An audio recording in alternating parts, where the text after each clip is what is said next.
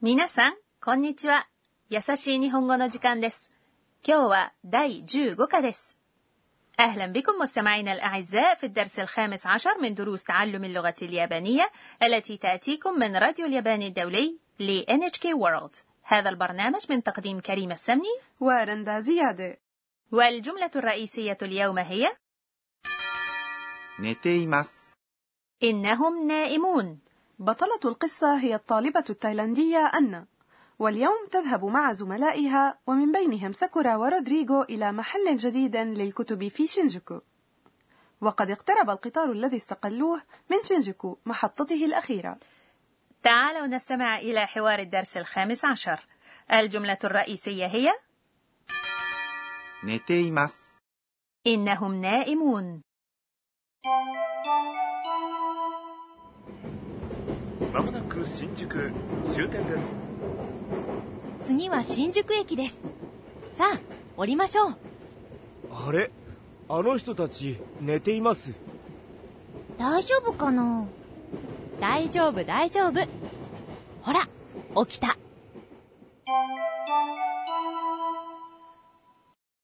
イライコムシャルハルヘワー次は新宿駅です المحطة التالية هي شينجوكو 次 يعني ما يلي أو الشيء التالي は هو الحرف المساعد الذي يضاف إلى الموضوع الرئيسي للجملة 新宿駅 يعني محطة شينجوكو وفيها الكلمة 駅 أي محطة والجملة المثبتة تنتهي باللفظ です في الكلام المهذب さあ降りましょ هيا بنا ننزل うさあ يعني هيا وهو لفظ يقال عند دعوة شخص أو حثه على القيام بشيء 降りましょ لننزل ينزل يعني う降ります وإذا حولنا من الفعل المقطعين الأخيرين مس إلى ましょ يصبح أسلوب الدعوة للقيام بذلك الفعل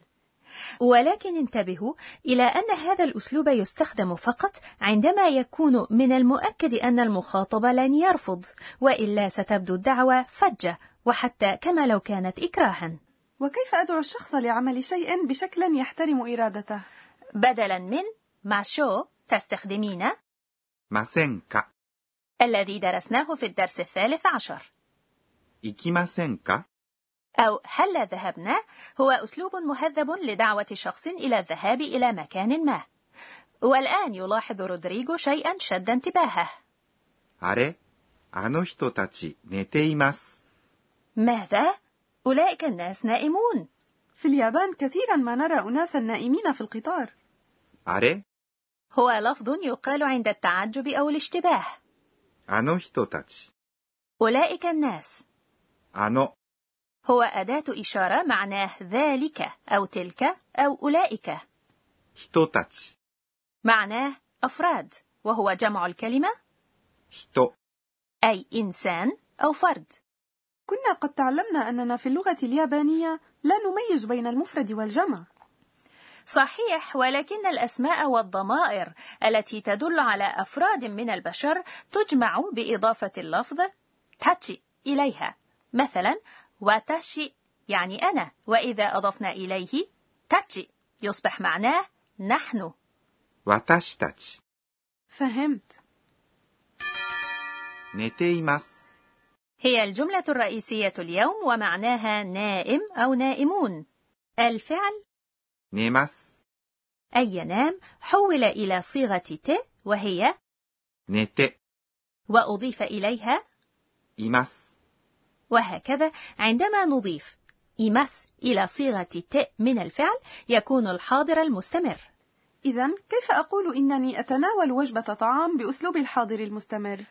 تعالي نفكر معا وجبة الطعام نسميها ご飯 التي تعني أيضا أرز يأكل يعني 食べます ولا ننسى أن نضيف الحرف お إلى المفعول به وعلينا أن نستخدم صيغة ت من الفعل تابمس أي يأكل يتحول إلى تابت ثم نضيف إيماس إذا جوهانو تابيتيماس أحسنت ご飯を食べています。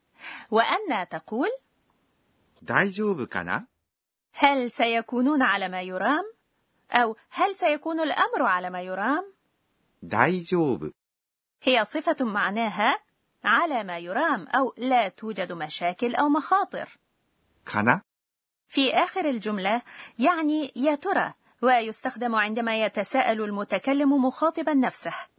أي أن المتحدثة وهي أن قلقة من أن هناك أفرادا نائمين في القطار رغم اقتراب محطة النزول. وسكرى تجيب: 大丈夫、大丈夫。 لا تقلقوا.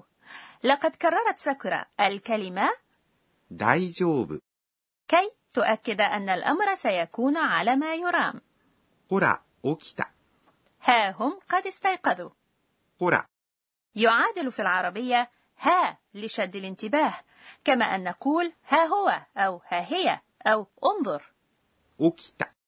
هي صيغة ت من الفعل 起きます。 أي يستيقظ، وصيغة ت هي صيغة الماضي، وهي الأسلوب الدارج من الفعل 起きました。 أي استيقظ. والآن مع فقرة شرح الأستاذة، وفيها تشرح لنا الأستاذة أكانيتو كونانا المشرفة على البرنامج أهم نقاط الدرس. اليوم تعرفنا على الصفة دايجوبو أي على ما يرام كيف أقول إن الأمر ليس على ما يرام؟ كيف أنفي الصفات؟ إذا لنسأل الأستاذة. 私が教えましょう تقول الأستاذة كونانا: عرفنا في الدرس الثالث عشر أن الصفات تنقسم بشكل عام إلى نوعين.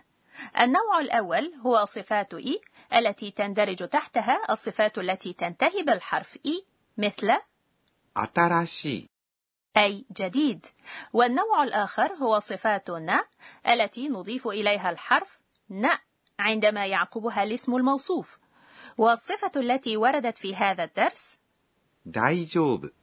هي واحدة من صفات ن، وبالتالي عندما نذكرها قبل ذكر الاسم الموصوف تصبح 大丈夫な、 ولنفي صفة من صفات إي نحذف الحرف الأخير إي ونضع محله くない、 وبالتالي الصفة 新しい、 أي جديد تتحول إلى 新しくない、 ليس جديدا أما نفي صفاتنا فيكون بأن نضع بعدها بدلا من الحرف ن اللفظ ではない、 وبالتالي الصفة 大丈夫、 أي على ما يرام تتحول إلى 大丈夫ではない、 ليس على ما يرام على أن اللفظ ではない、 يقال أيضا じゃない、 في الكلام الدارج وبالتالي يقال 大丈夫じゃない。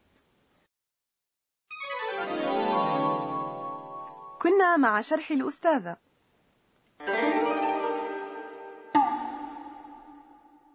الفقرة التالية هي كلمات المحاكاة الصوتية ما هذا الصوت يا رندا؟ إنه شخير شخص نائم وكيف نعبر عن هذا بكلمات المحاكاة الصوتية؟ ぐーぐー、 هذه الكلمة ぐーぐー、 تصف شخصا يغط في نوم عميق وماذا عن هذه الكلمة؟ すやすや、 يبدو لي أنها تصف نوما هادئا بالضبط إنها كلمة تصف حالة الرضيع أو الطفل وهو مستغرق في نوم هادئ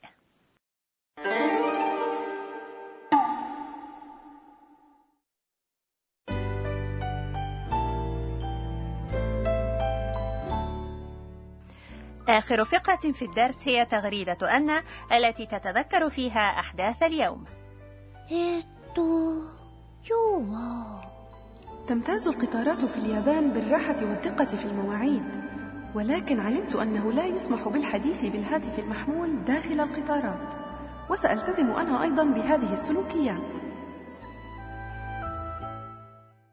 في الحلقة القادمة تذهب أنا وزملاؤها إلى محل للكتب فكونوا معنا حتى ذلك الحين إلى اللقاء من راديو اليابان الدولي NHK World さようなら